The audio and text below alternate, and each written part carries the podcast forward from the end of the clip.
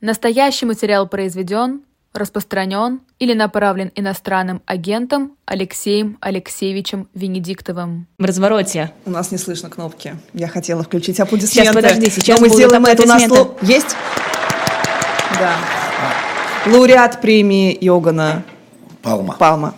Да, за свободу. Да. Доброе утро. Доброе утро. Алексей Алексеевич, ну вот мы сейчас так, такой тоже у нас был эмоциональный разговор с Вадимом Родионовым и Грянул Грэм о дожде. Очень хороший продукт, советую всем смотреть Да, э, мы порекомендовали. Грэмова Вадима. Да, мы просто... Вот, э, вот, скажите вы нам все-таки, в чем имперскость дождя, есть ли она вообще, существует ли такая претензия, правомочна Или ли это она? просто мейнстрим обвинять э, в имперскости? Да. как бы это сказать, не обманывая наших зрителей, А, поскольку я немного сейчас занимаюсь проблемой дождя, мне не все удобно говорить, э, занимаюсь я с тем, чтобы им восстановили вещание в разговорах и переговорах с латвийским, в том числе, руководством. Но я, наверное, скажу вот что. Что случилось, на мой взгляд, такого ну, посерьезнее, не по мелочам. А, давайте чуть назад. Дождь э, в Российской Федерации был оппозиционным СМИ. Вообще нормально, когда СМИ оппонирует власти. Любое независимое СМИ оппонирует власти. Дождь очень сильно оппонировал власти в любой стране, да, как бы. И когда дождь переехал в Латвию, он продолжал в том числе оппонировать власти, не понимая, что латвийское руководство считает себя воюющей страной, как Украина. Вот если бы дождь переехал в Украину. А, то есть, условно говоря, адаптация а, отношения а, к власти в той стране, где ты э, живешь, не прошла очень быстро. А, Да, собственно говоря, мы тоже не очень понимаем здесь, потому что мы понимаем, ну, идет там военные действия между Россией и Украиной, но власти Латвии считают, что они ведут войну, что они в военном положении. И поэтому они ждали от дождя, что дождь это поймет, а дождь это не понял. И здесь произошло вот э, такая история э, такой медленной адаптации, и там есть много мелких там историй, там, э, которые воспринимались э, в Латвии как э, э, проявление неуважения. Неуважение, там не включили э, латышскую аудиодорожку, приходят там на переговоры, это было, правда, в октябре, а, на русском языке без Ну да, переводчика. Родионов, Не, ну такие вот такие вот, объяснял, казалось, да. казалось бы, мелочевка, ну, латышская дорожка – это нарушение лицензионного соглашения или там закона, там, ам, я читаю там у профессора Александра Эткинда, что, оказывается, они подавали в суд на закон о госязыке. Пытались подавать. Ну, это, это, это воспринимается как неуважение. Да? И это накапливается. Кроме того, а, Латвия находилась в периоде а, выборов, и некоторые политические партии ожидали, что дождь поддержит их. А дождь, наоборот, не вмешивался. Подождите, вы латвийская медиа, вы получили латвийскую лицензию. Как это вы? Да? И сейчас они в том числе мстят. Но э, ошибка нагромоздилась на ошибки со всех сторон, очень поспешные ошибки. Э, что касается имперскости, ну так не, проявля- не проявляйте провинциализм. Да? Или, там сказать, не чувствуйте себя продолжающейся колонией. Это уже там то, что ла- латвийцам, не латышам, а латвийцам надо сказать. Самостоятельная страна, самостоятельное государство. А вот то, что происходит, это отсутствие самоуважения. А мы отомстим империи за то, что она когда-то нас вот... Но это свидетельство только о том, что Не, вы были подождите, колонией. так вы же говорите, у них реальная угроза сейчас есть. Они Еще видят? раз, это много разных слоев. Я как раз и говорю, что история, ну, я разговариваю, в том числе с а, руководством а, Латышск- Латвийской Республики, и я понимаю их, э, так сказать, позицию, да, то есть это вопрос недопонимания, непонимания, а, неадаптации и так далее, и так далее. Это гораздо более серьезный вопрос, чем как это ошибка какого-то человека. Вот. А, Еще раз повторяю, руководство Латвии считает, что страна находится на переднем крае военных действий, и в условиях, хотя не объявляла ничего, и в условиях военных действий значит, требует от э, медиа, зарегистрированных там, вот, э, другого поведения, чем в мирное время. А, Очень печальная история, и там очень много вранья вокруг со всех сторон. А, Вранья, недоговоренности, недоговорности, ну, ну вот все. Это надо разгрести, самое главное, надо сделать так, чтобы дождь вернулся к слушателям, или имел возможность возвращаться к слушателям. Насколько это вероятно сейчас? Понимаешь, все в движении. Еще там 12 часов назад я бы сказал, что это невероятно. Сейчас я бы сказал, что э, когда там температура чуть спала, там люди начинают слышать, потому что когда у тебя температура высокая, у людей заложены уши. Просто они думают не о том, чтобы кого-то услышать, а о том, как ему плохо. Угу. Вот. Э, внутреннюю ситуацию с дождем я не буду никак комментировать, потому что это внутренняя ситуация с дождем. И я никак с ней не занимаюсь, и не могу заниматься, и не буду заниматься, и не буду давать советы. Но вот абсолютно точно, что э, вопрос не только исполнения латвийских правил, законов, лицензионных, э, имеет под собой вот этот элемент восприятия как неуважения. Это тоже и это правда. Но что важно, что практически все медиа поддержали э, дождь. Э, в чем поддержали? Они считают лишение лицензии несправедливой. И латвийские, кстати, ассоциация да. латвийских да, журналистов да, да. несправедливой. Э, это правда, несправедливая. И потому что очень много аргументов искусственных за лишение лицензии и э, считают ее, там сказать, несоответствующей тем ошибкам, которые были допущены, безусловно. И э, вот эта вот э, солидарность, в том числе, повторяю, латвийских медиа, но и российских медиа, которые обычно грызутся друг с другом, и некоторых журналистов, которые грызутся друг с другом. Здесь какая-то вот такая солидарность, это тоже, э, как я понимаю, произвело на руководство Латвии э, такое впечатление. А, значит, ну а некоторые там, которые показались э, там отвратительно, там, типа, Евгений Киселев выступил как Дмитрий Киселев. Ну, значит, вот, э, э, ну, отвратительно. Там же есть еще момент, что «Дождь», придя на европейский рынок, стал конкурентом многим стримам э, русскоязычным. И некоторые сейчас пытаются избавиться от «Дождя», а как от конкурента.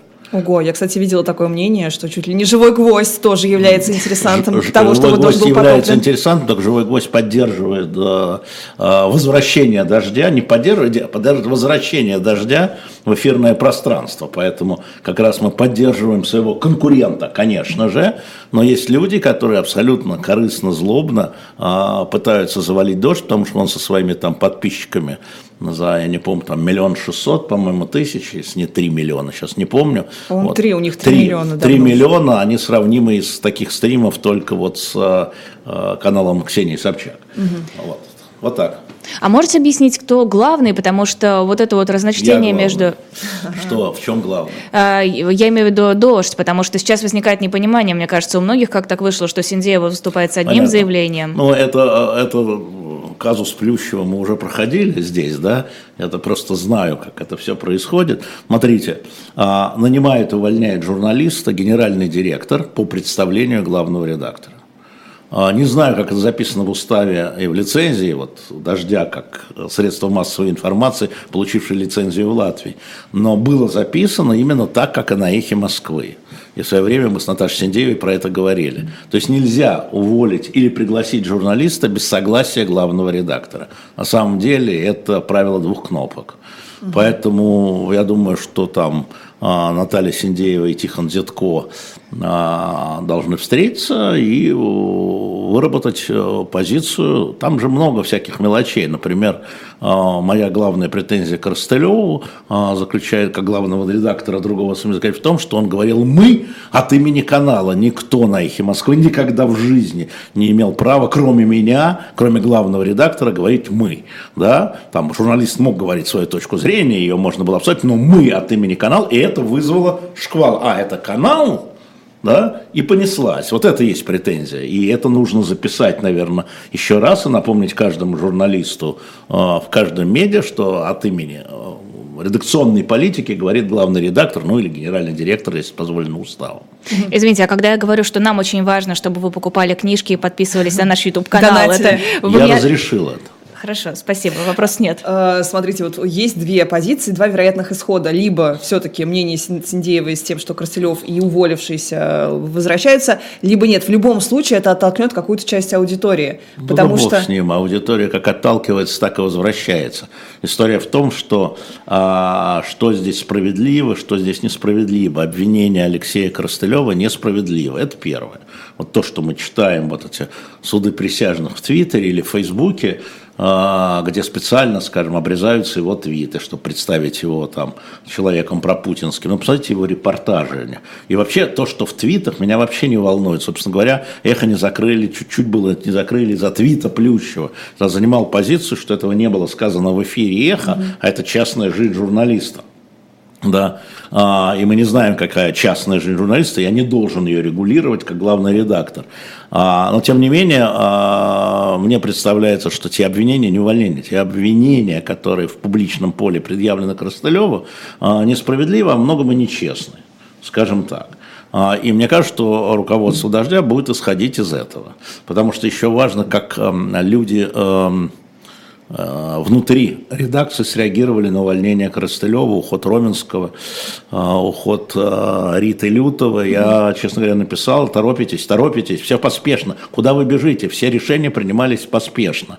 Ну, оглянитесь там, выдохните. Я вот вчера написал Наталье Синдеевой и говорю, моя точка зрения, что надо взять паузу, в том числе в, публи... в решениях и в публичных выступлениях.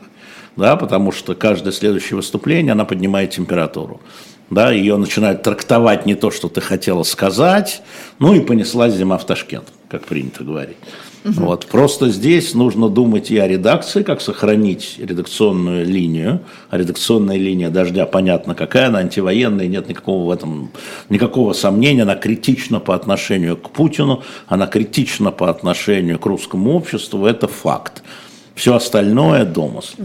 Вот смотрите, важный, вы до этого сказали такой нюанс, который почему-то, мне кажется, пока упускается. Вот Наталья Синдеева о нем говорила, о том, что да, там позиция Коростылева – это там спорная, но это наш парень, мы до этого там не виляли хвостом и так далее. Но позиция Коростылева про нашу армию, она же про то, что э, россиянину, русскому человеку очень сложно ну, не знаю, как-то встать на сторону Украины, но вы говорите, Почему? что, по сути... Очень это... легко встать на сторону И говорить, Украины. убивайте... Нет, нет, и... вы говорите, встать на сторону и говорить, убивайте, это разные вещи. Послушайте, вот, вот, ну, хорошо. я когда выступал при получении премии, я сказал, что это моя армия, не наша, моя mm-hmm. армия обстреливает украинские города, это моя страна, а, ведет. Если вы хотите, чтобы я нес хоть какую-то ответственность, или чтобы мне было стыдно за это, мне не должно быть стыдно за армию прилетевшую с Альфа Центавры, да, или там за армию, я не знаю, Соединенных Штатов Америки, или, да, или Израиль, да, мне должно быть стыдно за майора. Почему должно быть стыдно? Почему это у нас мою армию, моей страны? И я в этом лингвистическом споре, да, совершенно, именно лингвистическом, совершенно ничего не вижу. Мы, по этому поводу э, у нас спор с э, Александром Эткиндом, который говорит, это не моя но это сущностный спор, но он так считает, я так Нет, считаю. подождите, у меня, у меня немножко в другом вопрос. Вот вы сказали, что Дождь переезжал в европейскую страну, считая, что если мы против Путина, значит мы за... Они нас поймут, у нас одинаковые ценности. Но нет, ты должен буквально говорить, что у тебя армия мобилизованная, и это твои враги я сегодня. Я не готов сейчас говорить, потому что я не нахожусь, мне легче, хотя ну, я вот... в Москве, я не нахожусь в их ситуации, и кто я такой, чтобы читать им проповеди. Я только понимаю, что там ситуация не прошла адаптацию. То есть дождь не прошел адаптацию. Еще раз, а, они не поняли, что а, латви, латвийцы считают, что они ведут войну с Россией. Они этого не поняли. Война это не обязательно стрелять. И они этого не поняли, что они приехали, они думали, что они переехали в нейтральную страну угу. с Европей. Они приехали в воюющую страну. А насколько смысл им есть вообще оставаться там? Это их решение абсолютно, я не знаю, насколько может, может редакционная линия быть, они же не в Украину переехали, а адаптироваться к воюющей стороне, насколько они согласны э, становиться медиа воюющей страны. Это... Ну вот увольнение, по-моему, это аргумент в пользу того, что Это готовы. частичный случай, Лиз. Это вот могло быть увольнение, могло не быть увольнение. А столкновение должно было произойти обязательно. Вот оно должно было произойти, а, потому что оно базовое. И это не вопрос имперскости, высокомерия, это все глупости. Это вот а, так говорят люди, которые хотят, у которых нет других аргументов. Вообще. Нет других. Дело не в этом. Еще раз повторяю, дело в том, что они приехали из одной воюющей страны в другую воюющую страну. Если в той стране номер один, Россия, они оппонировали правительству, то оказалось, что во втором они не могут оппонировать правительству, там, пару памятника, вот это. Да. Они не могут оппонировать правительству. Они воспринимаются как гости. Какие они гости? У них латвийская э, лицензия. Они не гости. Ну, дали, взяли. А нет, они не гости, еще раз. Когда эмигрант-хирург из Пакистана приезжает э, в Великобританию, Вспоминаю просто корону историю с хирургом. Да. Он получает лицензию на врачебную деятельность, он не гость, он спасает тебе жизнь. Он не гость, он работает там, платит налоги там, у него английская лицензия на хирургическую деятельность. Здесь должно быть то же самое. Вот поэтому вопрос гости, не гости, приютили, не приютили, это не в гости они пришли, они пришли туда жить и получили право на работу. Угу. И они работают и платят налоги так же, как латвийские медиа. Угу. Ровно так же. А, про поддержку военных, вот просто много вопросов в чате, что окей, все поддерживают дождь, но вот это всех почему-то резануло. И что? пишут, что поддержки военных не должно быть в принципе. Это даже не позор, это позиция, смотрите, даже не Смотрите, вы, мне кажется, что вы просто неправильно понимаете а, то, что сделал дождь. Это не поддержка военных. Да? А, происходят некоторые вещи, которые любое медиа должно освещать. Вопрос... А, состояние мобилизации, вопрос состояния э, российской армии освещается всеми крупнейшими медиа. Что BBC не освещала плохое оснащение мобилизованных, что Deutsche Welle не показывала, не говорила, не делала репортажи, как прямо из там, э, э, сборных пунктов без всякого обучения отправляются туда. Да? Это дальше выводы вы делаете. Хорошо это, плохо Нет, это. так он же сделал выводы. Он сказал, надеюсь, мы помогли ситуации. Еще раз. Это вопрос одного журналиста, одной истории. Это не редакционный. Я тебе сказал, про мы я уже сказал. Да, да, да. Это, я... Э, это история его ошибочного Помогли чему? Когда Навальный критикует коррупцию публично, он помогает российскому государству бороться с коррупцией, он разоблачает преступников. Помогает, конечно. Ну вот, значит, Навальный работает в интересах. Понимаете, это бред. Когда мы что-то говорим, когда мы критикуем правительство, критикуем правительство в чем-то, когда мы критикуем правительство Путина за то, что оно начало эти военные действия, да, это что такое? Мы помогаем стране? Мы помогаем гражданам? Ну вот можно и так сказать. Это неправильное восприятие, а люб, люб, люб, любая критика помогает исправить недостатки. Поэтому это придуманная история. Она, с моей точки зрения, придуманная. Значит, служба государственной безопасности Латвии а, до сих пор проводит расследование, собирали ли они реально там что-то для российской армии. Действительно нарушение с точки зрения законов Латвии. Но подождите, еще решение, еще расследование не закончилось. Что же вы принимаете решение о лишении лицензии, если еще не установлен факт преступления? Были ли призывы? Не было. Собирали ли они? Не знаем, потому что на это есть органы безопасности Латвии. Торопятся. Угу. Все торопятся. Хотела к следующей теме перейти, Лиз, если ты не против. Да, Мы говорили уже с Геннадием Гудковым про обмен Брит... Бритни Грайнер на Виктора Бута. Действительно ли России был так нужен Виктор Бут? Ну, откуда же я знаю? Я Россию не представляю в, это, в, этом вопросе, но действительно со времени осуждения Бута, э, это я знаю, много раз э, поднимался вопрос об обмене его на каких-то там заключенных. Э, это правда. Была интересная история. Мы были единственным медиа российским, который предоставил слово Виктору Буту. Он приходил к нам в студию на Новый Арбат. В какой год? Я вот сейчас не помню, но вот приходил в студию, и был звонок американского посольства на анонсе. А правда у вас будет бут настоящий? Я говорю, ну правда, а что, мы же объявляем, что у нас будет Виктор Бут, мы же э, публичная медиа. Говорит, а можно американским медиа прийти? Я говорю, у нас открытая студия, хоть американским, хоть албанским, хоть, хоть таиландским. Нам совершенно все равно, мы были, Виктор Бут был здесь, мы задавали ему вопросы, да, мы медиа. Мы не обязаны там исполнять там требования российской власти, э, если она нарушает закон, или тем более американцев. Вот, то есть они тогда уже за ним смотрели. То есть это было, наверное, а, год там типа там седьмой, mm-hmm. вот, вот тогда еще. А, и э, переговорный процесс шел очень долго, я там краем бока э, про него знаю. К сожалению, не удалось обменять, что называется, всех на всех. Там был еще и в американских тюрьмах еще есть российские, много российских граждан. Помнится, до начала военных действий я спрашивал, мне говорили, что порядка МИД мне говорил порядка 120-150. И э, здесь американские граждане в тюрьмах тоже и за криминальные преступления, там и за э, подозревание в шпионаже. И готовился такой пакет, довольно сложный, очень долго готовился, что Байден хотел произвести обмен до выборов промежуточных. Потому что, чтобы еще э, политически снять эти плоды. Не получилось не получилось, и э, вот это один на один, ну, я надеюсь, что будет продолжено, вообще ничего держать людей, понятно, что во многом они становятся, как показывает обмен, во многом они становятся пешками в игре великих держав. Угу. Пол Уиллан еще не обмененный, о котором там тоже Пол Уиллан, там много чего еще, да. Но там самое интересное, когда, значит, вот э, я разговаривал про эту девушку, про Бритни Грей, а теперь об этом можно рассказать, у нее 2,04 рост. Да, угу. мы как, видели на кадрах. И, да, и когда она попала в колонию, не нашлось кровати. То есть так. разломали две кровати и сварили в одну. Мой, Вплоть бедный. до этого, да. А, она же 10 лет играла за Екатеринбургский клуб. Она совсем российская спортсменка, а, будучи олимпийской чемпионкой. И всем было понятно, что она обменный фонд. Она обменна, когда ее взяли и дали ей а, значит, 9 лет, за эти преступления ранее давали 3 года условно иностранцам. Три условно, а ей дали 9, понятно, что на обменку. И понятно, почему э, именно ее в первую очередь запросили американцы. Она символ э, очень большой, она такой значительный символ, мы просто, может быть, этого не понимаем.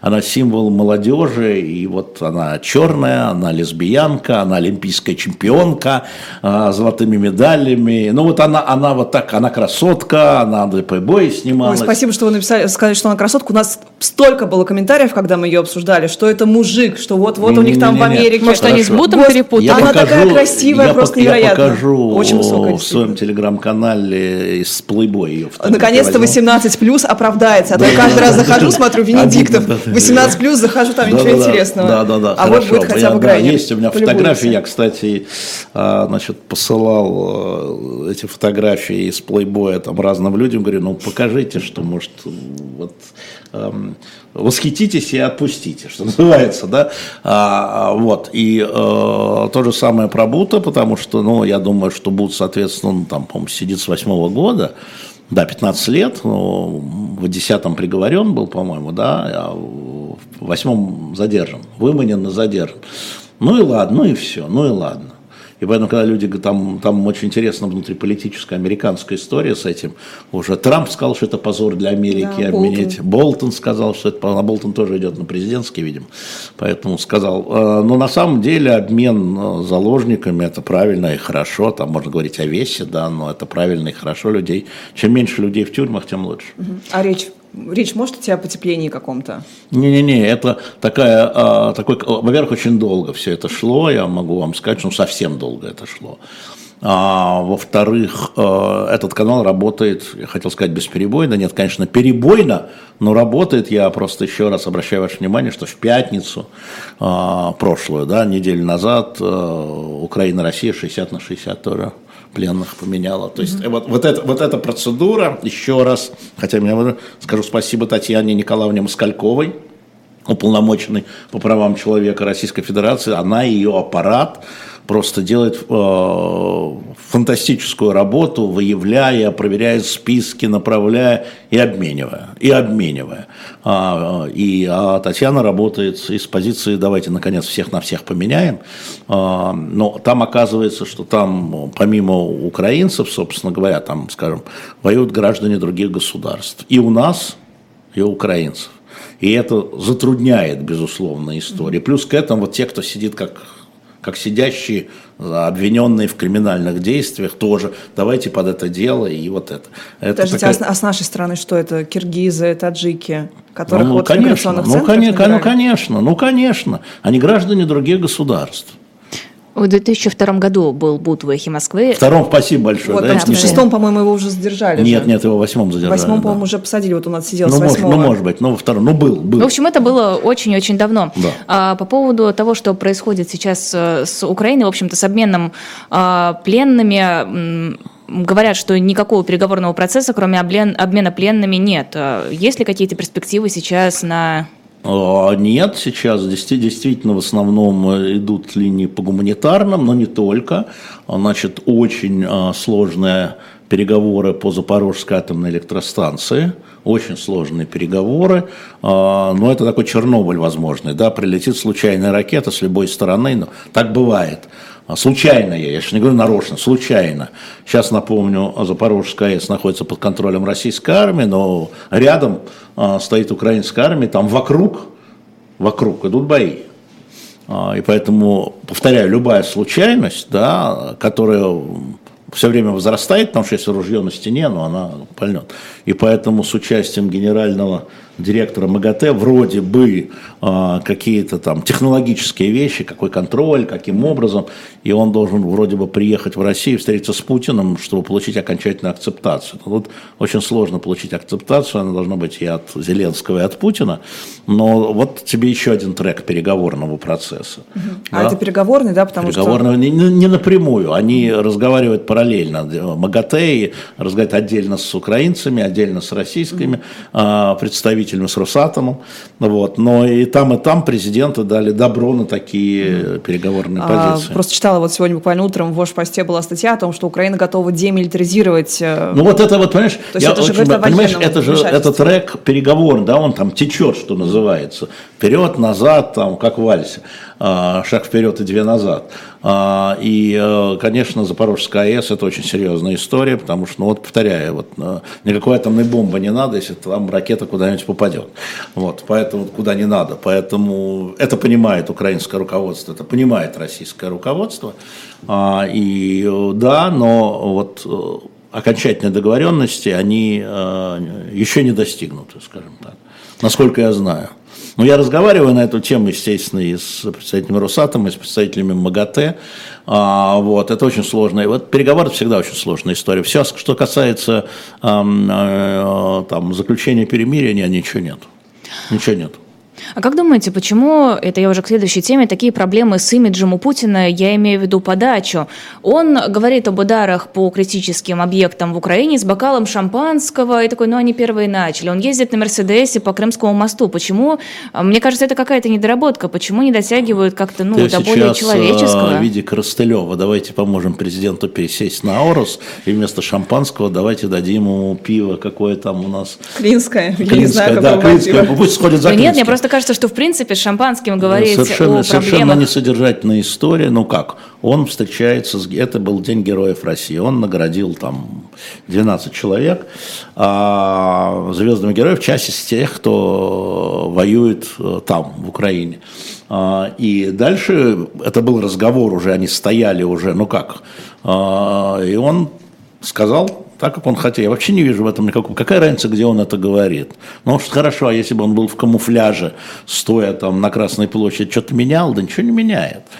Он сказал э, важную вещь. Он сказал, что удары по энергосистеме – ответ за Крымский мост.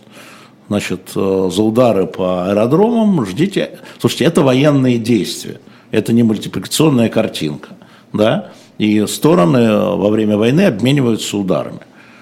И надо ожидать и других, и новых. А как он это говорит? Ну, а дальше это восприятие уже там граждан, избирателей, пусть как хотят. Может, кому-то нравится, что а, вот он такой расслабленный, потому что ничего страшного, значит, не происходит. Я не знаю. А, тем временем имидж другого президента просто, мне кажется, признан лучшим имиджем за долгое-долгое время. Вообще президент признан человеком года по версии журнала Time вместе с украинским народом и политика. Журналом отдельно он лично признан тоже человеком года.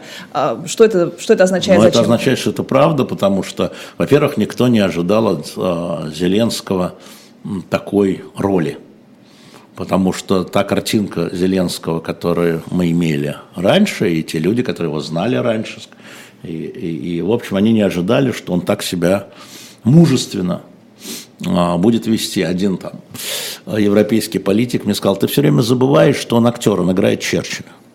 Он играет роль Черчилля, он уже не может выйти из роли Черчилля. А, и хорошо, сказал мне этот европейский политик. Но лучше он будет играть роль Черчилля, чем Чемберлен.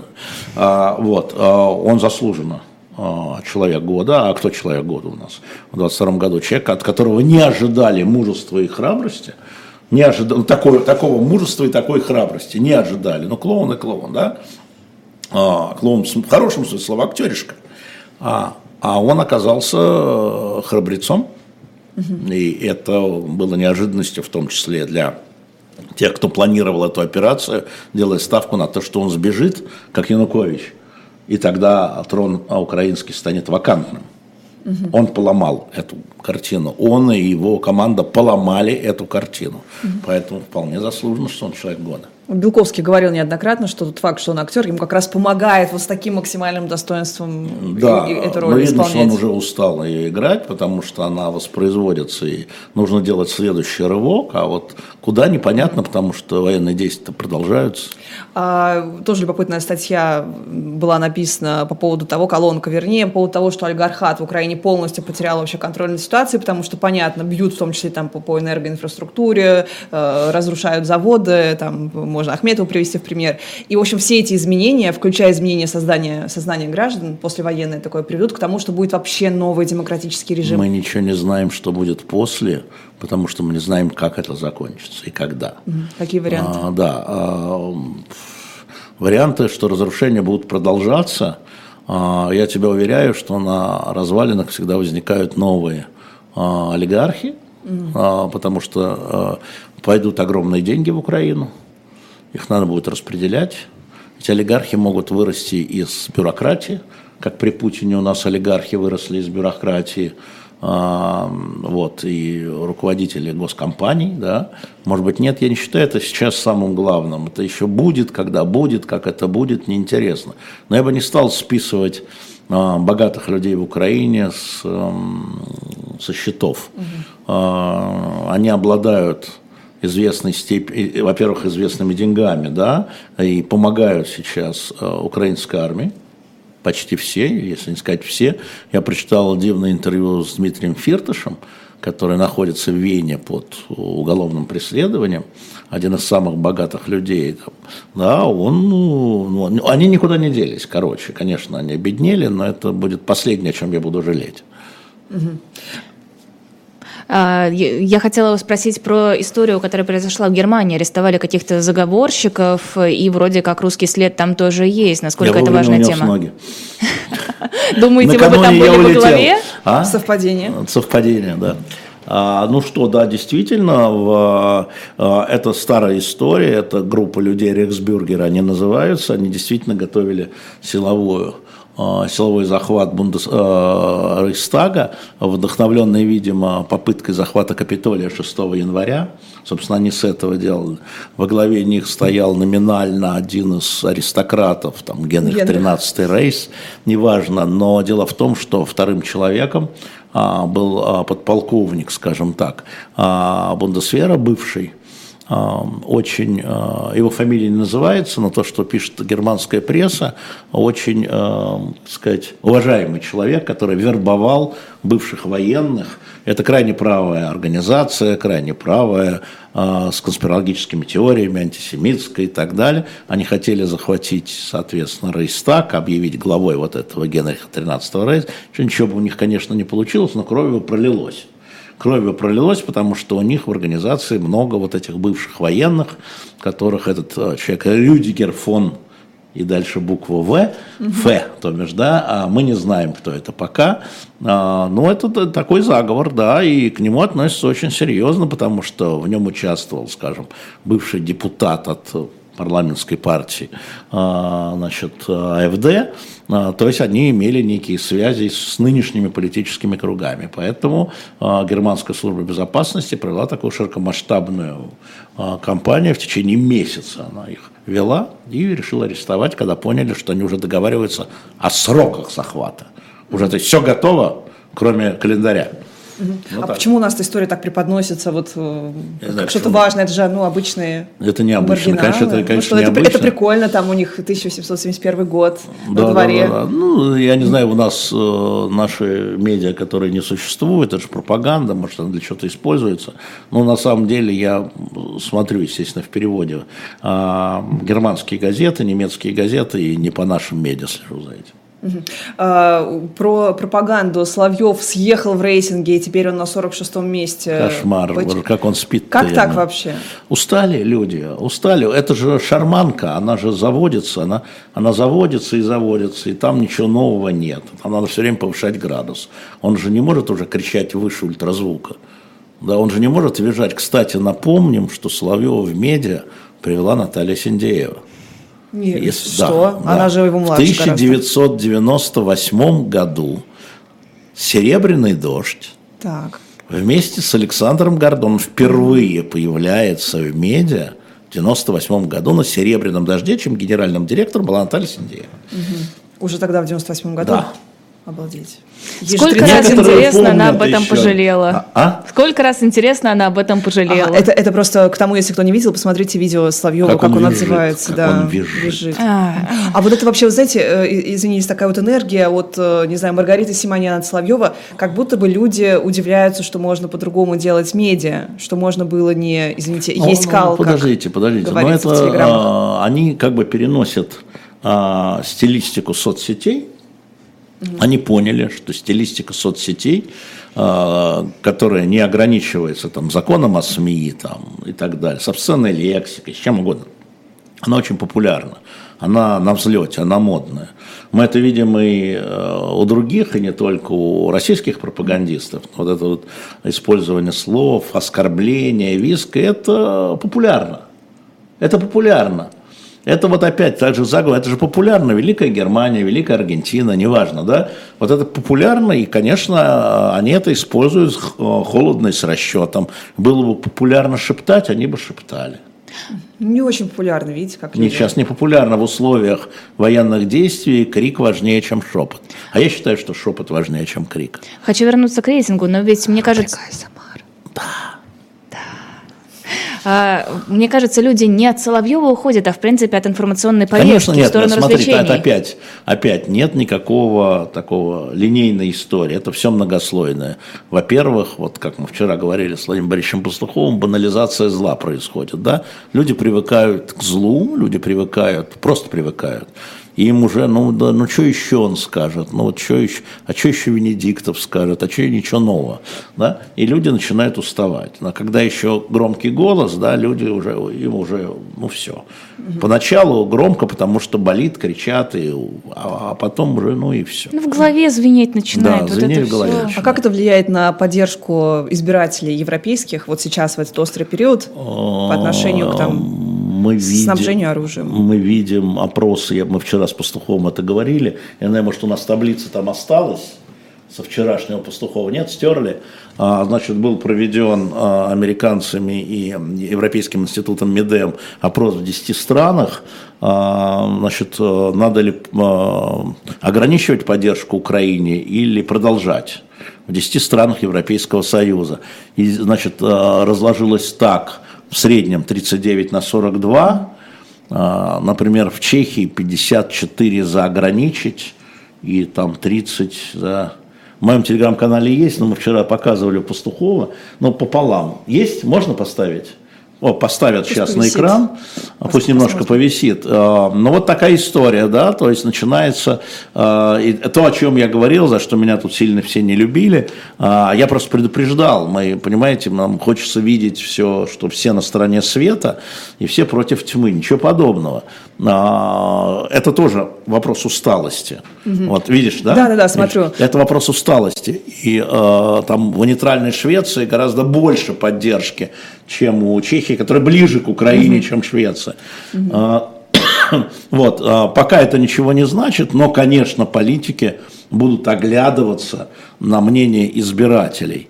И а, вот я надеюсь, в январе я поеду в Чехию, у меня министр иностранных дел, они закончили, заканчивают председательство ЕС, он обещал дать нам интервью, вот, и мы посмотрим, как за полгода изменилась э, вот эта история, и почему общественное мнение вот, считает, что надо в Чехии, считает ограничить, это тоже непонятно. Тоже непонятно. То есть в каждой стране по-разному. А, в каждой стране по-разному. Угу. И это тоже важно, в каждой стране по-разному. Ну, дальше э, в демократических странах политики учитывают, они обязательно воспроизводят отношения, но учитывают общественное настроение. А в чем такая странность Чехии? Вот пишут, извините, Венедиктов, объясни за Чехию. Вот, да. Вот я хочу, чтобы министр объяснил за Чехию. А, смотрите, там же э, э, удар экономический по чехам очень серьезный случился, энергетический. Да, и, а, наверное, избиратели считают, что надо деньги направлять скажем, как французы, там, которые теперь за повышение цен на бензин от государства получают там 100 евро угу. да, в месяц, а, значит, чек дается.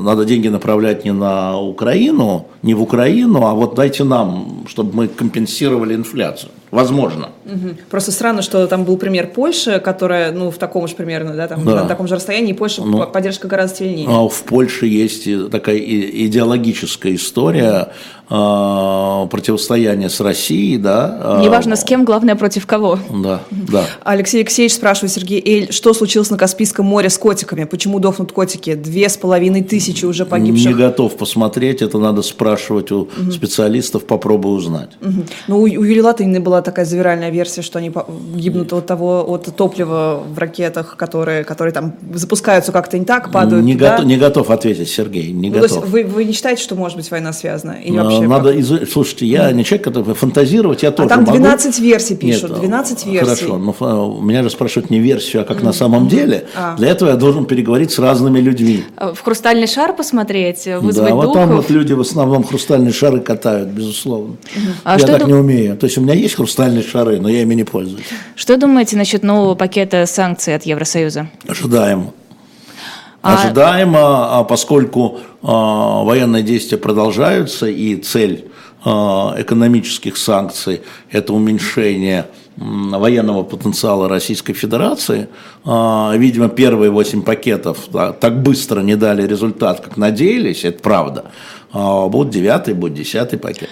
А что, серьезно, жесткие диски, ноутбуки, ноутбуки и фотоаппараты могут помочь э, сокрушить российскую военную промышленность? Ну, я думаю, что частично, безусловно, и фотоаппараты, и объективы. И фотоаппараты, и ну, объективы. объективы, потому что в фотоаппаратах есть объективы, которые можно вынуть и использовать.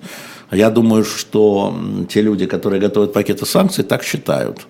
Думаю, не безосновательно. Угу.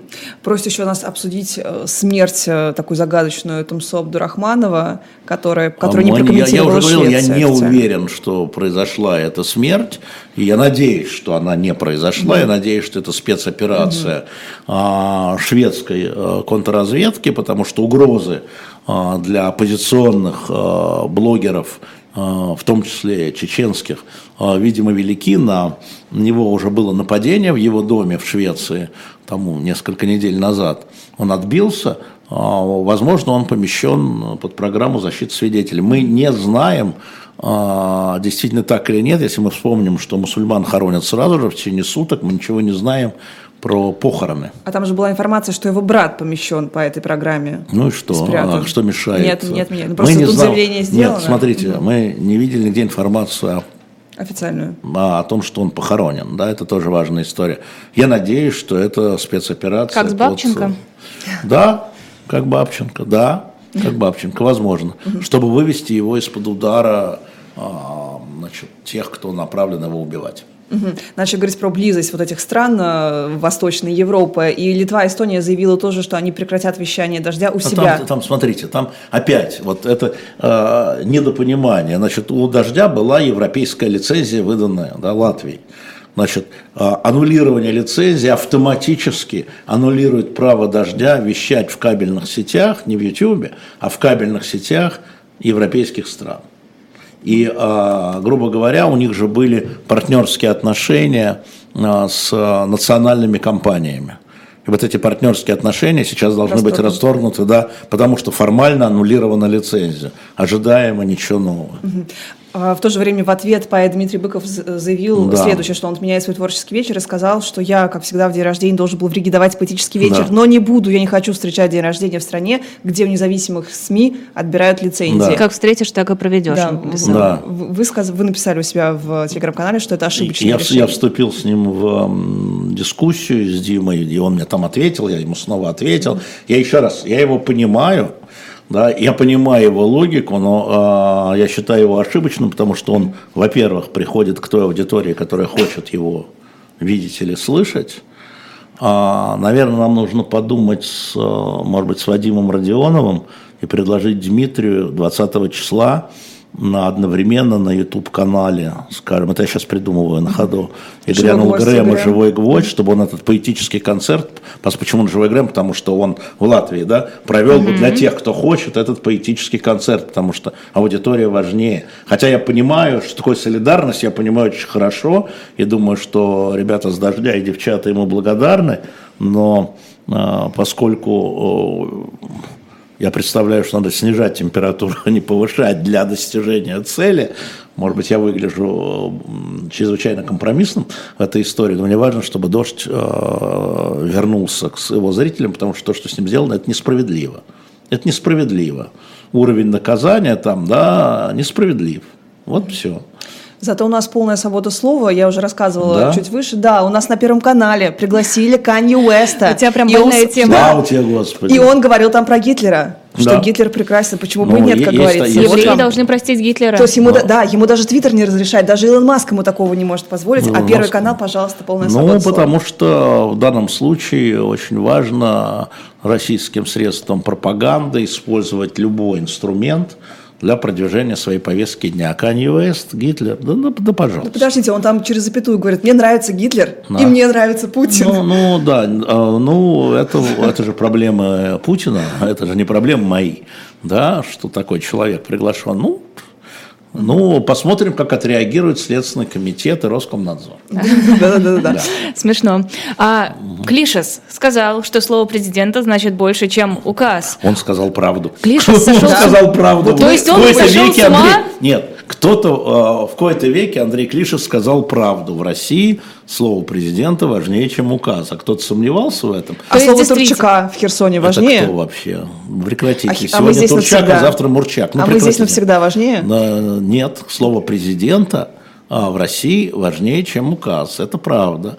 И, а, конечно, хорошо бы указ, хотя, повторяю, вот все юристы, с которыми я разговаривал, и оппонирующие Путину юристы, говорят, что указ не обязателен, но лучше бы издать с учетом психологического состояния. Да? А, ну, ну нет, значит нет, но он не обязателен. А, но слово президента, да, Клиша справа, да. Но это сегодня президент сказал одно слово а, из четырех букв, а завтра скажет другое слово из трех букв. Какое слово будет важнее? Ну, то есть, в принципе, мы верим Путину ровно до момента, Нет, как не, не будет том, сказано следующее Клиша же говорил не про веру. Ага. Что в тот момент, когда Путин говорит, все должны исполнять. Вот на встрече хочу сказать спасибо, не успел нигде сказать, значит, э, Еве Меркачевой, да. которая, вот она сказала, Про почему? Про женщин и э, осужден, неосужденных подозреваемых в экономических преступлениях да. и детей, которых в кандалах водили на суд. Она сказала, президент сказал, что за безобразие, я дам команду уже сразу, 12, слово президента, 12 часов МВД пишет приказ, да. не забирать в кандалы. Да, вот вам слово президента. Но мы узнали, что в принципе у нас были кандалы для детей предусмотрены. Да, да, да. Они, а что, в протоколе написано, как, ну в протоколе написано, ну, что надо в кандалах вести. Ну это какая-то новость так себе, знаете, хотели пропиариться, что у нас не будут водить детей в кандалах, вот получилось. Это, ты понимаешь, это очень важная история на самом да, деле, понимаю, потому что Ева Меркачева, если ты меня слышите, огромное спасибо, что подняла этот вопрос. Это касается десятков тысяч людей. Десятков тысяч людей. Угу. Вообще вот сам Совет правам человека, вот форма, в которой да он все, проходил. уже до свидания. Уже до свидания, да? Я, я в этом случае ориентируюсь на Генри Резника. Генри Резник – человек, который всегда использовал в Советском Союзе малейшую зацепку для того, чтобы иметь возможность влиять. Генри – хитрый лис – который знает, как вот э, даже вот чуть-чуть, вот как с сандалами, да, угу. вот чуть-чуть вот влиять. И если он выходит, а он вышел из Совета по правам человека, это означает, что у него не остается даже этой щелки, которая была в Советском Союзе. Я в этом доверяю его чутью и нюху. То есть у нас сейчас вообще нет никаких вариантов хоть как-то отстаивать э, права, не, ну подожди, ну, это, это какие-то общие слова. Ну вот а, для медиа, для нас – важно поднимать э, вопросы, вот как Ева, да, и переносить его в публичное поле, говорить о проблемах. А потом нам скажут, что мы помогаем преступникам, освобождая их от кандалов, как, так же, как помогаем российской армии, да, что мы подняли проблему. Вот Ева что сделала? Она преступникам помогла. Понимаете? Да. Но это же бред, но это же бред, да? Пресса должна, медиа, журналисты настоящие, должны поднимать проблемы и не думать в чьих интересах. И не думать в чьих интересах. Когда американская пресса свое правительство критиковала за участие в Вьетнамской войне, в Иракской войне, они что, были предателями, что ли? Они У них таких помог... законов не было. У нас же есть закон о госизмене, не, ну, об иноагентстве. Да. Ну, ну, вопросы поднимать э, мы можем и продолжаем поднимать, и будем поднимать. Я, во всяком случае. Суд сегодня должен огласить приговор Илье Яшину, но, да. судя по сообщению Василия Полонского в своем телеграм-канале, там снова очередное Опять? минирование. Да, но пока непонятно, но, судя по всему, будут переносить. Ну, мы же прекрасно понимаем, да, что это э, демонстрация, с одной стороны, и приговор будет, на мой взгляд, демонстративно жестоким, по верхней планке максимальной, а, а с другой стороны, там я знаю, что администрация в бешенстве от того, что Илья Яшин так себя ведет в публичном сфере. Mm-hmm. Они Не думали, знаю, что да? мальчик сломается. Угу. Они думали, что с мальчиком можно договориться. Мальчик? Ну, они так, угу. еще раз, да, они так считают. Угу. Да, это не Навальный, да, какой-то там Яшин, который там у власти побывал, Красносельский. Да? Вот, надо понимаю. Ну, он, правда, дурак, потому что он не уехал, мы же ему намекали, намекали, намекали. Ну, сейчас мы его шуганем. Не шуганули. И, естественно, эскалативная история. Это так же, как с Сафроновым, послушайте. С Сафроновым это особенно чудовищная история, потому что, во-первых, я был свидетелем, как коллеги из коммерсанта, а, обступив Владимира Путина, а, рассказывали ему, что вот, вот это неправда. Вот то, что вам говорят, неправда. И Путин э, говорил, нет, это правда, ну вот, вот ну, такая понятно. хрень. Потом, э, значит, меня некоторые коллеги нагрузили, и два раза на встрече с главными редакторами я Путину поднимал вопрос, я говорю, меня Сафрон вообще не волнует, это не мой журналист, Владимир Владимирович, но это нечестно и несправедливо. Это неправда. То, что говорят, неправда. Ну где? Он говорит, вы не знаете.